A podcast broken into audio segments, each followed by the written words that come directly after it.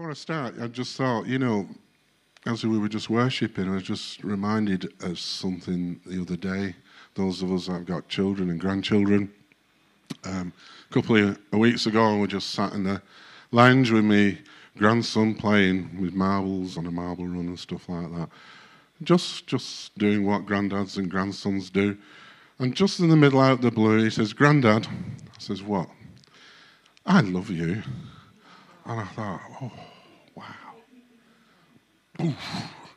Now, you know, um, you know, my love for, for, for Jensen is always there for my children, but for Jensen's always there, even if he runs riot around the house. The first, the first thing he does when he comes in the house is see Nana and goes, we, he goes to our freezer, pulls a bottom drawer out, and uh, woe betide if I've eaten in his lollies or nicked his lollies.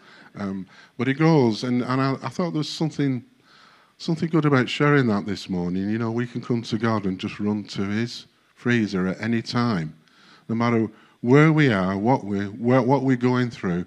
We have a God we can just run to His bottom freezer and pick out the chocolate ice lolly. And also, you know, something special when we tell God we love Him.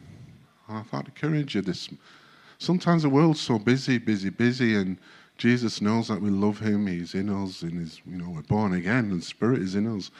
Uh, but there's something, there's something really godly and wholesome and right uh, when we just start to say, God, I love you. You know what I mean? And it's not as if, it's probably not as if I even needed to hear that from him, but there's something special in when that happens and uh, he can raid all the lollies out of my fridge and more. And uh, think about that one. You know what I mean?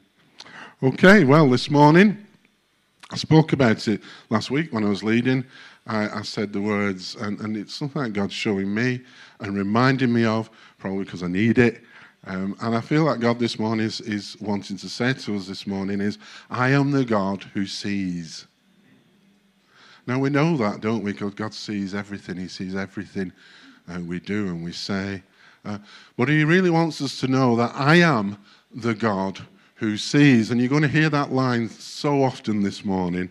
I'm trying not to say it too often, but you're going to hear it so often this morning. You might, it might overwhelm, you might get fed up with it. And I'm praying that you won't. I pray that you hear that God is a God who sees. Now, God is a God who sees your past, he sees your future. When God says this morning, I am the God who sees, He's talking present tense. I am the God who sees. And I, and I really think that God is speaking to us personally, speaking to us obviously as a body here at New Life, but predominantly this morning, you know, John Nuttall spoke this morning how God wants to come and serve, and that just melted me. Sometimes we don't see that, do we? That Jesus is on his knees and he wants to wash our feet. And I really, really felt that this morning, you know, when we go through and I have a look at what some of the things that I'm talking about here about God is a God who sees, that we that we look at it from the view that God wants to minister to us and he wants to wash our feet and he wants to minister to us. So it's a, it's going to be, you know, to me it was personal. You know, when I, when I speak here, you know, I can't speak out of something that I've learned. I've got to speak of something where I've experienced in, in Him. And, and that's what God's working through in me. Now, we as humans see from a narrow field of vision, even with our two eyes. Our 20 20 vision helps us assess how near or close an object is. If you've only got one eye, it's difficult to work out depth, field of vision. When there's an accident of any kind or an incident, it's not unusual for witness statements or observations to be different because each person is looking from a different viewpoint. So often, you know, everybody's looking from a different, you know, 360 degree area. You all may witness the same incident, but you all may have a slight different view. And when somebody comes around and takes a witness statement, often you don't get the bigger picture until you've got all the witness statements because other people see things differently, don't they?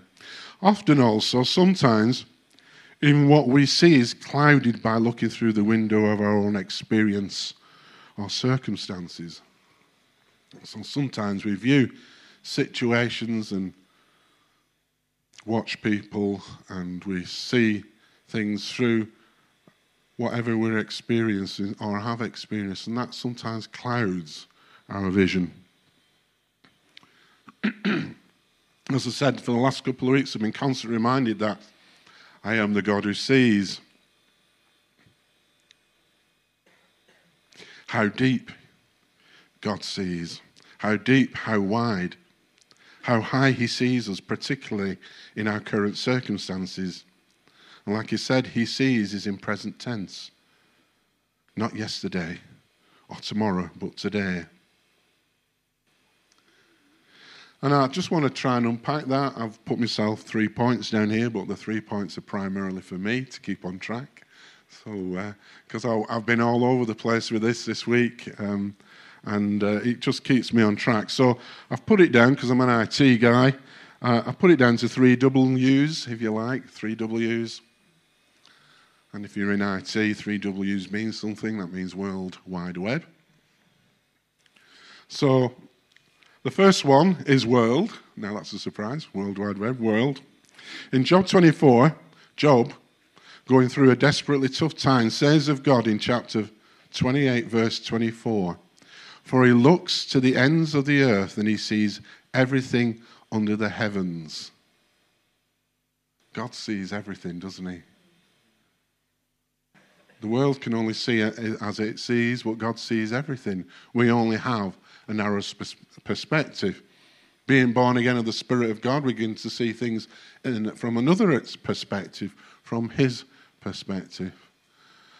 And even if we could fly like a drone and see things from the top and see every angle of a given situation, we still wouldn't see it like God sees it. So God sees not just our world, but He sees the whole universe. You know, we, have a, we haven't had many clear nights, have we, these, this, these last few weeks? But when God sees, um, when we look out, if it's, it's really, really clear, uh, one of the things I'm constantly reminded of is, you know, when you see the stars, that, that amazes me. And we've spoken about this before, haven't we? And people like myself get fascinated by that. You know, all these stars, there's hundreds of more stars, as many stars as there are humans, and probably more. Well, those stars are near and far different distances, and the light, the, the light moves fast. But some of, some, some of the light that you see takes millions of years to reach us. So even though we see that star, it could be that it's not actually there. So it's almost we're living in a. Oh, my mind goes, whoa, wait a minute now. That star is the light from that I'm seeing six years ago, and that one's 10 years ago. So you never really see the stars in real time, but God does. He sees it all. He doesn't just, he sees from the ends of the earth, he sees the whole universe. What I'm trying to see is that when God sees, he sees. Do you know what I mean? So when he looks at us, it's amazing that God sees us as an individual.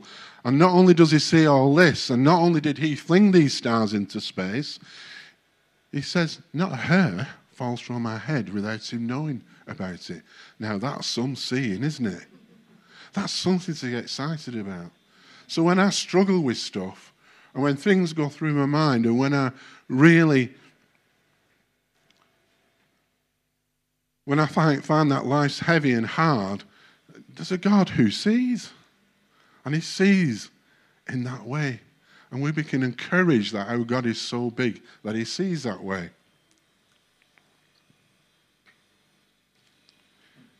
Not only that, though, God sees deeper, doesn't He? Again in Job 24, verse 21. For His eyes are on the ways of man, and He sees all his steps.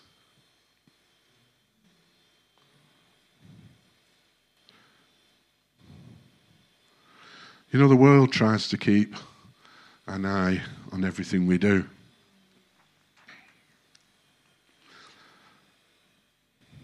Good place to go to Google for statistics, isn't it? So here are some. According to data collected by precisesecurity.com, China, the United States, and Germany are the countries with the largest number of surveillance cameras in the world. China is the undisputed leader with four times more surveillance cameras installed in its territory than the United States. So that's a lot of eyes. I wrongly thought that England was high on that list. Um, I saw a surprise it wasn't up there for such a small country. But listen to this statistic. If you look at the number of CCTVs per cities in the world instead of countries, you'll find this really staggering. I nearly fell off my chair. London, 68.4 cameras. Doesn't sound a lot, does it? Listen to this bit. Per thousand people. Staggering how the world wants to keep his eye on you.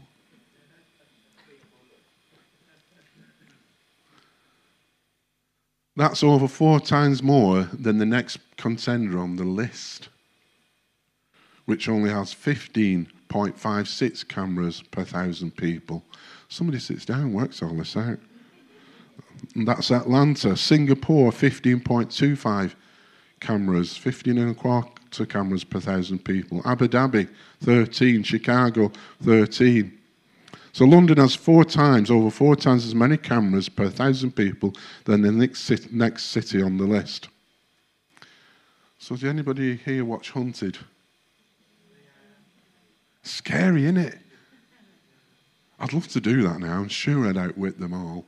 But, uh, eh? Don't try it in London. Keep out of London. Well, you know, they have if any of you watched Hunted, they release 10 people or around 10 people. They've done it with celebrities before, but uh, just normal people at the moment. And they release 10 people, and these top agent, this top agency's got to track you down within two weeks. Uh, and, then, and they do get you. And having a mobile phone is one of the th- worst things that you can have. Having a car, if you get on every any A road, on any major A road, or any motorway, immediately they can track your car. They track your car whether you're good or bad and indifferent. They can just tap in a number plate and they can see where you've been for the last 12 months. And they can do it live and they can look at all that stuff. Get on a bus, you're not even safe there. You know, we've got all this GDPR stuff going around, General Data Protection Regulation.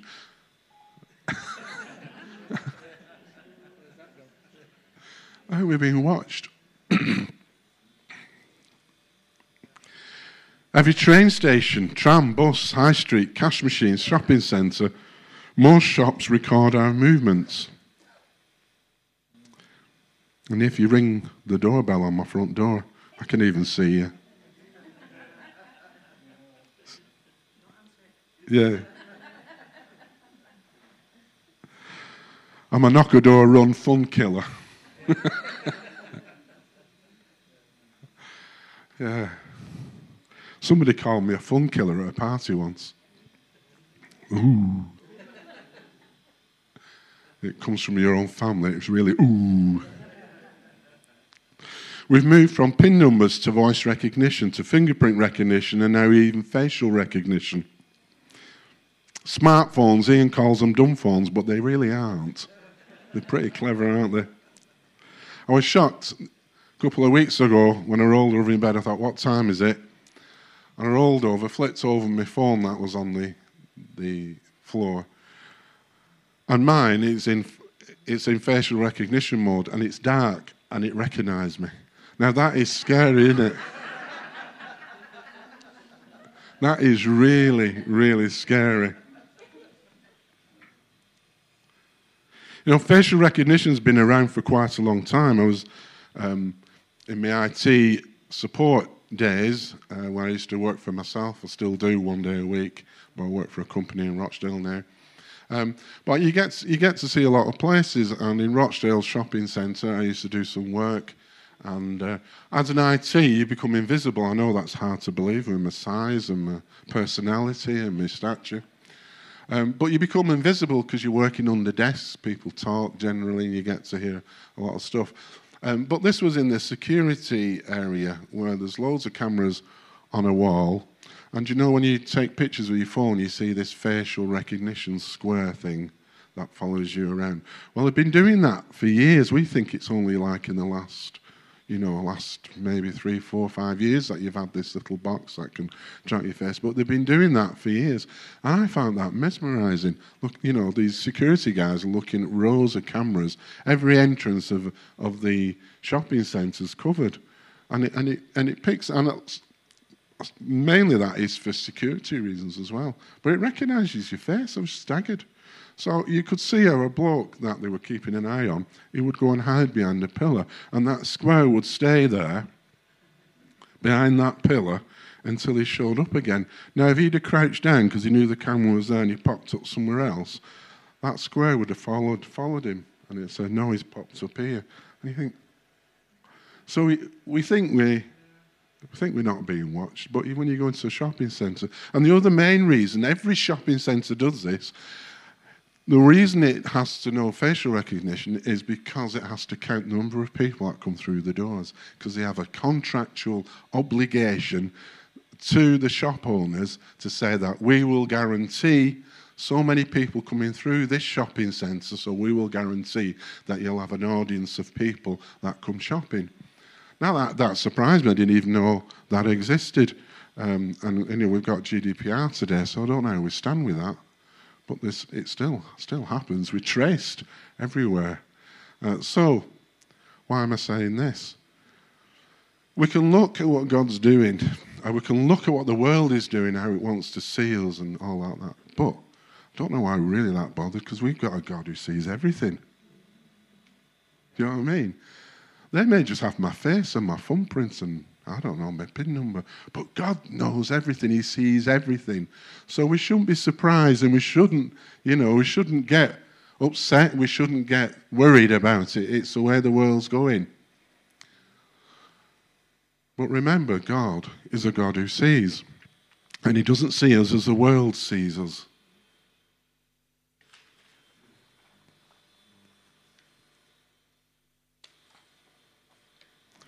Here's some fascinating things that are.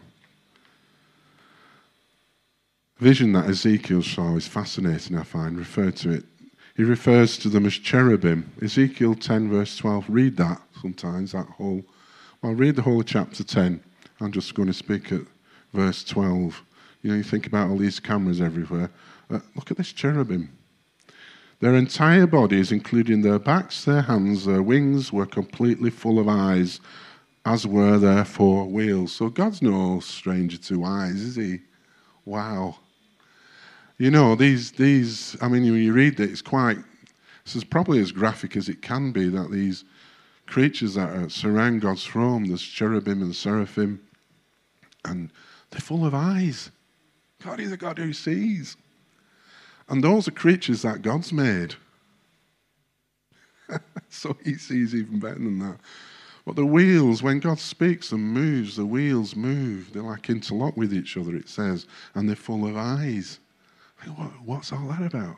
Because God is a God who sees. It's just an expression of who God is. God is a God who sees. He's holy, magnificent, mighty. He's far above anything that sees us in, in different ways and for different reasons and for purposes. But God is a God who sees sees everything we go through.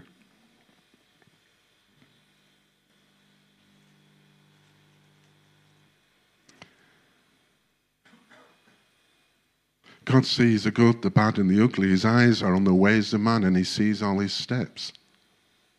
He sees right into our hearts, and he sees man's motives. He sees the sin, which is going against God. Romans 3, verse 23 he sees that all have sinned and fallen short of the glory of God. He sees it.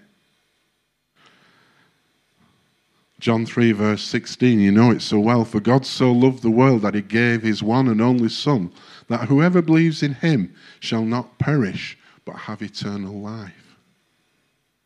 Shall not perish, but be born again of the Spirit of God, shall not perish, but be healed, restored, saved, forgiven. Amazing, isn't it? So, those who believe in Jesus Christ, we are totally free from our sin. We're set free from our sin, guilt, and shame. A freedom purchased by Jesus who took it upon himself over 2,000 years ago now, shed his blood and died, and rose again, so in his death we too could rise with him. Now, there's a God who sees. I don't know. I'm getting excited because God sees. And he saw that and he sent his son Jesus. He knew that we couldn't get there on our own steam. He knew that we couldn't get there of our own volition. We know it's impossible to please God unless you're born again by the Spirit of God. And I don't know where you are this morning. I suspect that most of you here have made that choice to accept Jesus into your life. But you need to know that if you haven't, or if you're hovering there, or if you found yourself coming here, you're not too sure why.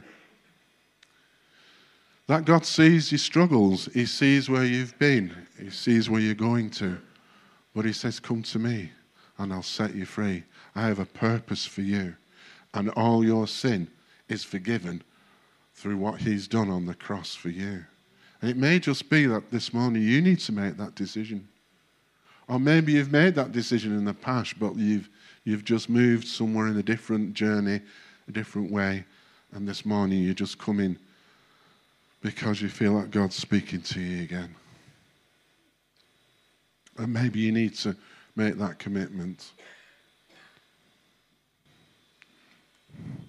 to follow and to serve and to surrender to a God who sees where you're at. He sees us as now, when we're born again, part of his radiant church. Ephesians 5. His radiant church without stain or wrinkle or any other blemish. Now we know that, don't we, as Christians? But I really feel like God wants to be remind us that He sees us as His church without stain, without wrinkle,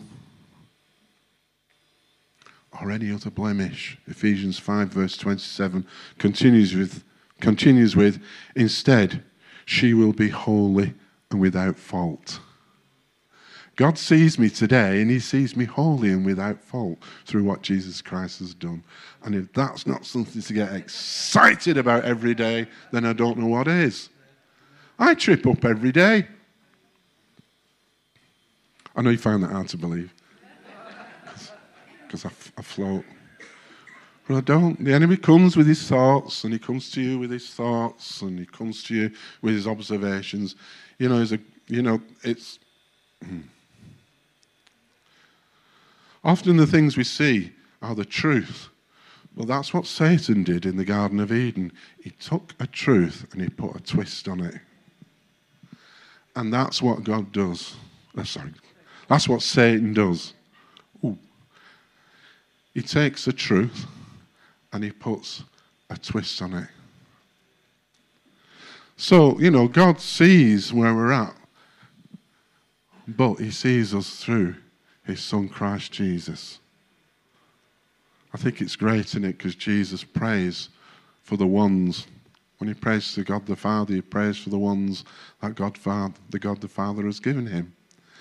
Now it takes me back to what I was talking to about Jensen this morning. That you know, me and Sue had a son and a daughter. My son had a child. Then a son was born of us, but the grandchild was given to us by our children. It's a special relationship. You begin to see how relationship works in God's kingdom. So when the children that God has given Jesus turn around and say, Abba, Father, I love you. That's holy. That's a holy moment. That's wonderful. That's a miracle. That's a miracle.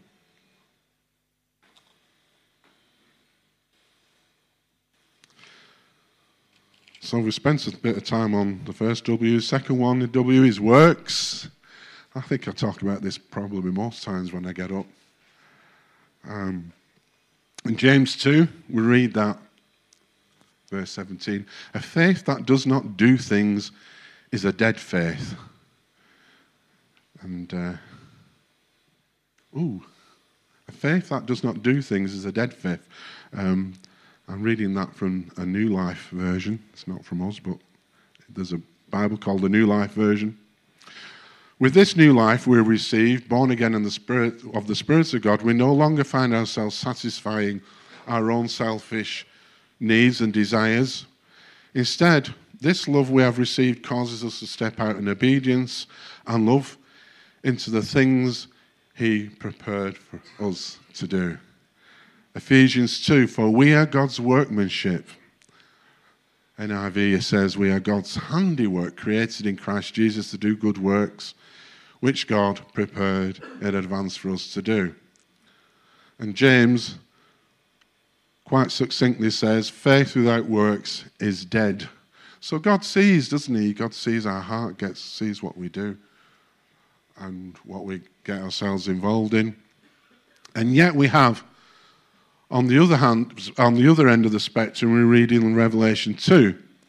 In one of the seven letters sent to the seven churches was to the Ephesians, in which Jesus commends the church for their good works. And as I was putting that down, I thought that's interesting. Ephesians 2 tells us that um, we are God's handiworks prepared in advance, which is preferred in, preferred in a, prepared in advance for us to do. Well, preferred as well. And Revelation 2, he commends the church for their good works, but he says, I know your deeds, your hard work, and your perseverance. I know that you cannot tolerate wicked men, that you have tested those who claim to be apostles but are not, and have found them to be false. You have persevered and have endured hardships for my name and have not grown weary. So the Ephesian church was a hard working group of believers. Also, to their credit, they were gatekeepers of the truth and they did not compromise with evildoers, and they showed patient endurance in bearing up under hardship. However, Jesus also notes their shortcoming. Yet I hold this against you. You have forsaken your first love. So they're a hard working people.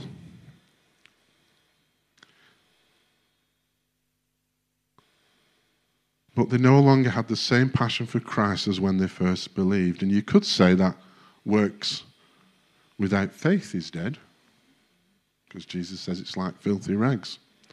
But this is not what Jesus is saying here. He's talking to believers here. The Ephesians certainly had faith. The issue was their works. Their work was no longer motivated primarily by love.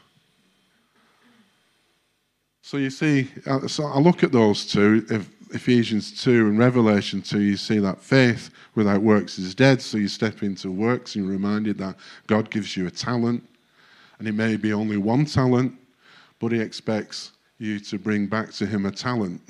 If He gives you four, you're going to be busy, and He expects four. He gets to each one of us as is necessary. What we do, we look at one and four and make a difference. But Jesus sees one and four as the same. If you're faithful in the one, you're as blessed as the person who is as faithful in the four. And sometimes we look at people who've got four and we want to be like them, and we want we we feel somehow that we've not met the mark because we've only got the one, or we feel we've only got the one, and they've got the four or the ten or whatever, because we make that measurement. But God doesn't make that measurement. He trusts you with the one. And you serve him with the one talent until he gives you another and another at his pace.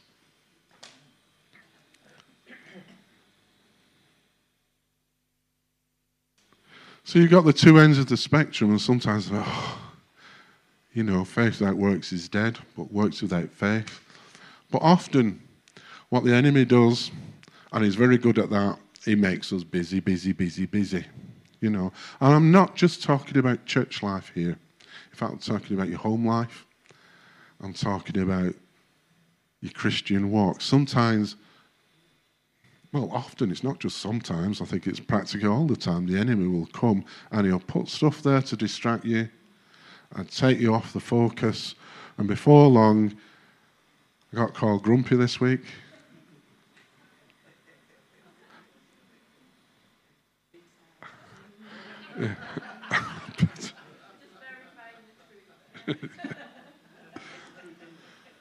the trouble with getting big time grumpy in the flesh, it, and, and, when you get grumpy with your wife, it takes a while to get, ah, dig yourself out of it.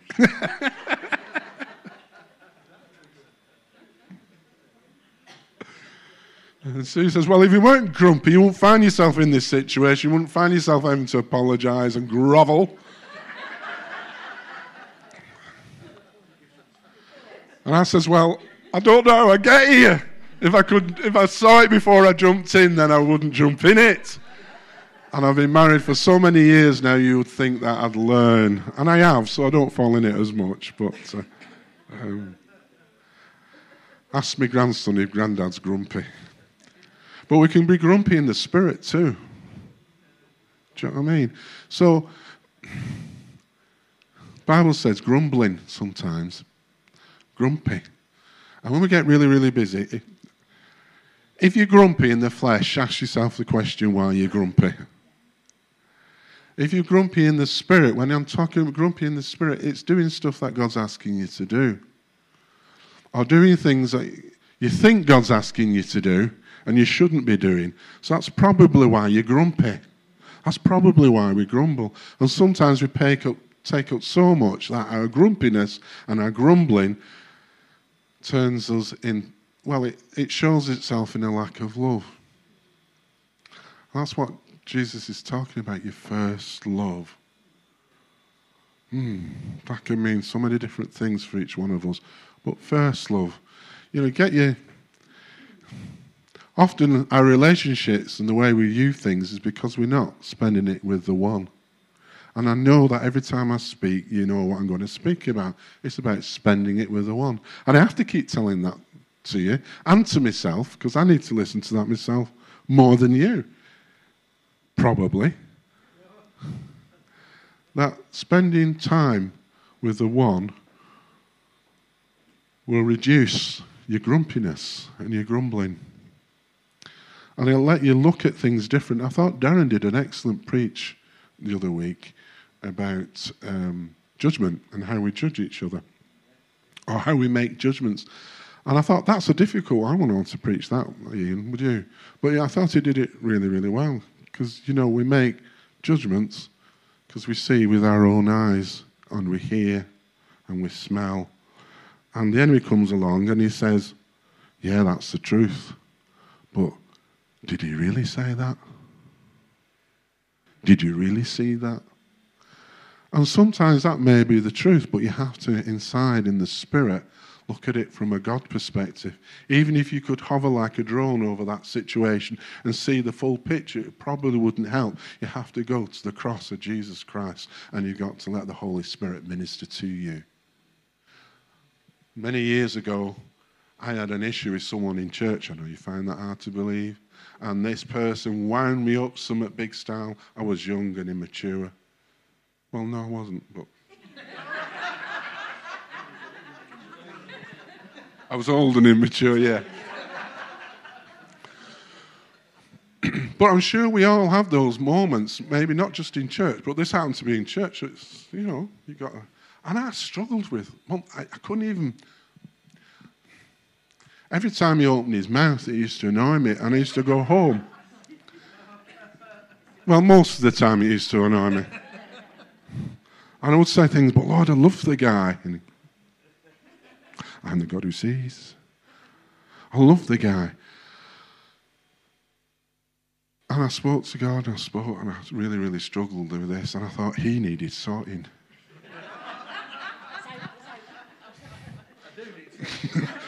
he needed sorting. it wasn't Ian, by the way, just in case you're making a judgment there. Um, but you know what's going to happen, don't you? When you come before God, And I was just thought, this is not right, Lord. This is not right. This is not right, Lord. So, and God killed it. And I heard him say, but this, there was this one moment where God says, but I love him. And when I see him, he's without spot or blemish.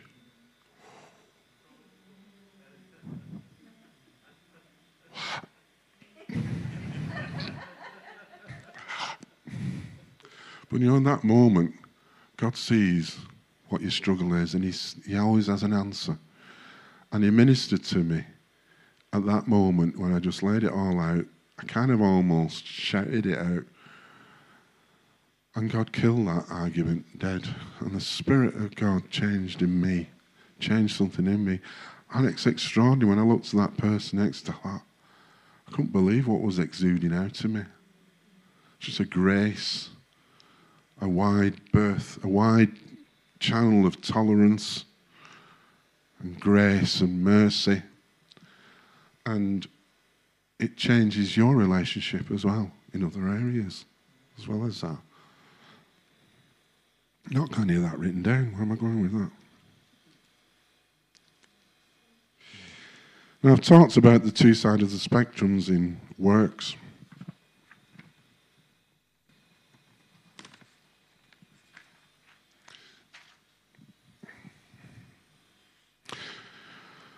I think what God wants to encourage us is this morning to bear that in mind. But as an aside, God, God sees where you're at and He sees the work you're doing.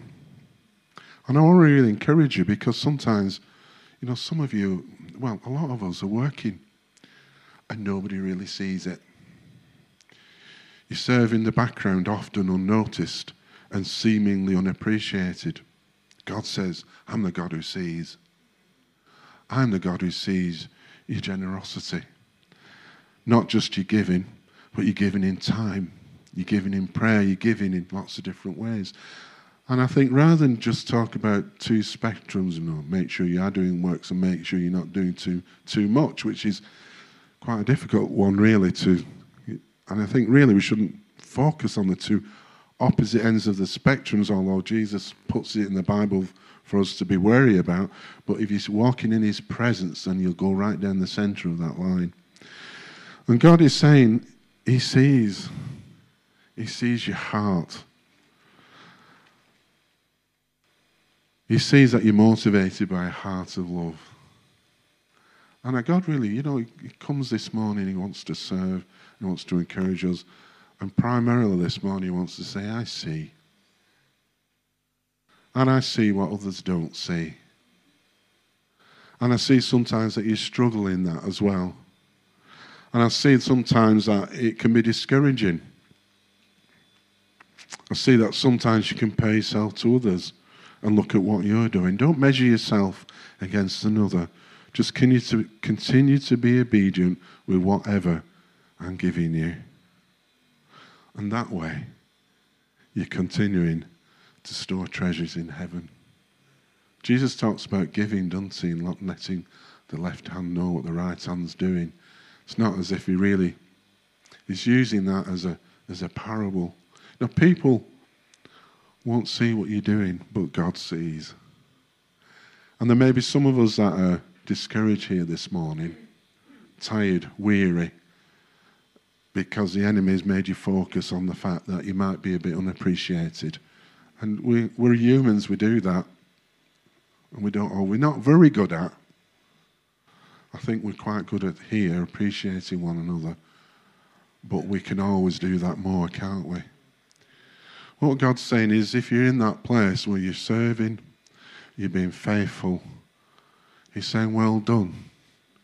And He's encouraged you to keep running that race even though nobody sees. And He's coming alongside you and saying, I love you and I'm here to serve. And I love the way that you serve. So I'm the God who sees.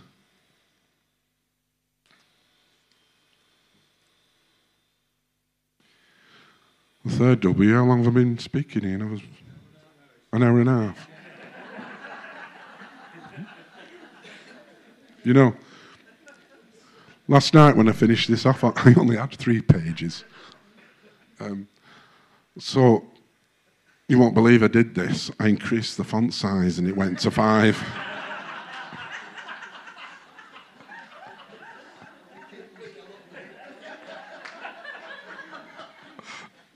It was three pages and I, I, I, it was font 11 or something like size 11. I put it up to 16 and I went, that'll do me. yeah. yeah, yeah. Well, the, the other side, the funny side of that is I, I kind of giggled when I did it, and I said, "Lord, look, I've got five pages here," and uh, and we are, and he's and he just had the excuse because I can't see very well. You know, as you get older, you notice that your font gets bigger. Yeah. And the third one is where. I am the God who sees where you're at and what you're going through. Life can be a struggle. All of us here this morning know that to be true.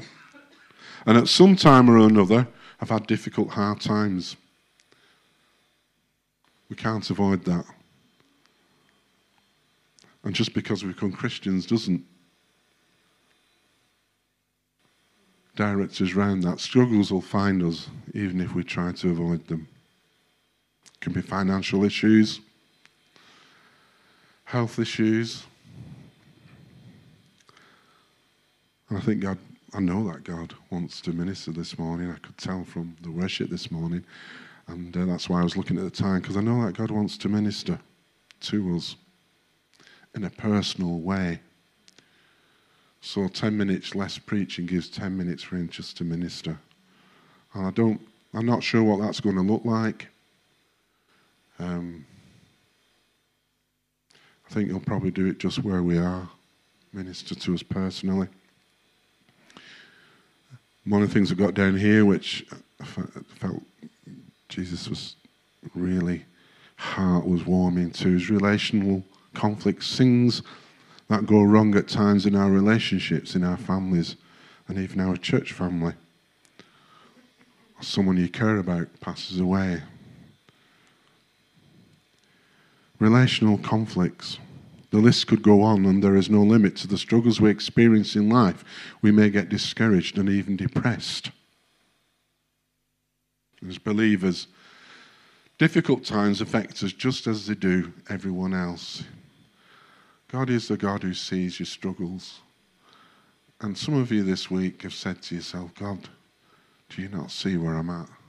You know He does, but you need to know it deep, deep in your heart. He sees your affliction. He don't just see what you're wearing and what you look like on the outside. Don't just see the expression on your face. He sees you entirely. Not like a CCTV camera which only has one dimension. He sees you completely inside out entirely all at the same time. He knows every thought, every imagination, even before it's formed. Says that in His Word. Even before it's formed in His mind, God's, God sees, like I said before, in present tense. Others may not be aware of your struggle, but God knows. So when the others are gone, when the door is closed, when we think we're all alone,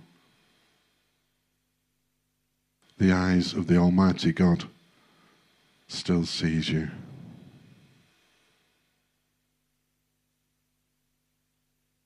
So this morning, as John spoke during the worship, God comes to serve you this morning. That's, that's a humbling place, it? The disciples says, no, no, no. No, Rabbi, we should be washing your feet. And Jesus says, I want to wash your feet this morning. And for each one of us, that may look different. You know, God always has a solution to your problem. We may not always want to see, hear it, but maybe for a few of you this morning, or for some of you, you, you what you're struggling with you may be struggling with for a long while and it's just driving you absolutely nuts. It's driving you up the wall. And sometimes you feel as if you come to the end, you may feel you've come to the end of your tether, but you know, in God, there's always a solution. Now, often when God, when you know people speak about the God of seas, they'll take you to Genesis chapter 16, that story about Hagar, who got pregnant, had a child from Abram, Sarai, his wife, had a word that she would be with child, but that weren't happening anytime soon. So Hagar lay with Abram and she got a child. And in culture at the time, to bear a child to the master of the house like that, especially, you had a, you know, you were granted favour. It was, it was a big thing, and I suppose it is to a certain degree in these days. You know, bearing a child to Abram was a big thing. It gave you a higher status. Hagar was just a servant maid assigned to Sarai. And it gave her status. So that caused a problem, caused jealousy. And her life got so difficult, so bad, that she wanted to run away. Is it funny how we run away sometimes from our struggles and from our problems? But Hagar couldn't see any other option. She had nowhere else to turn. She was at the end of her tether and she, she legged it basically. Even though she was with child, out into the wilderness, out into the desert, with no support, worried about what was going to happen. You know, there were thieves and vagabonds and all kinds of stuff. But her plight was so desperate that she legged it. Despite knowing the dangers, she felt she had no other option to leg it. And she did.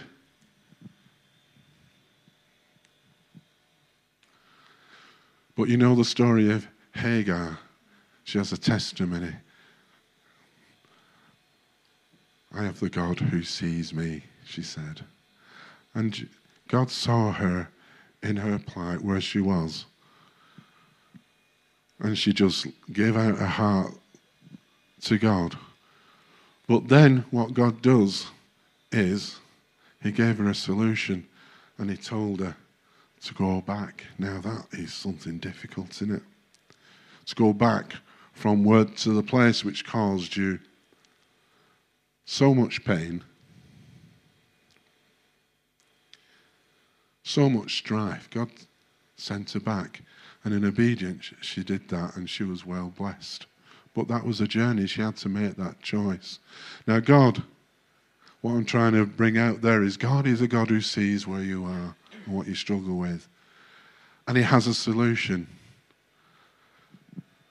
Sometimes you have to obedient, be obedient to the solution He's giving you. With Sarah, it was a relationship issue. And often in relationships, when things don't go right, we just want to leg it. We want to get out there, don't we? We're not doing this, we're not doing that. It can be relationships with your family, your children, with your partner, with your husband, with your wife, with another member in your family, I don't know. I'm just picking some out of the hat there. But it can be a relationship with workmates and it can be a relationship with church. And often, when people sometimes leave church, it's because of a relationship issue.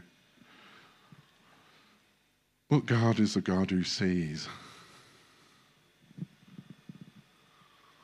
And I think this morning, if your issue is relationship, just have a word with God and see what He's saying to you about that. He's saying, don't run away. Go back to where it started. I'll bring you into a different place. Anyway, I'm at the risk of going on too much, so what I'm going to do is just um, let's just give God five or ten minutes. I feel somewhat not right about saying that, give God five or ten minutes, but let's just give Him moments this morning. God is a God who sees.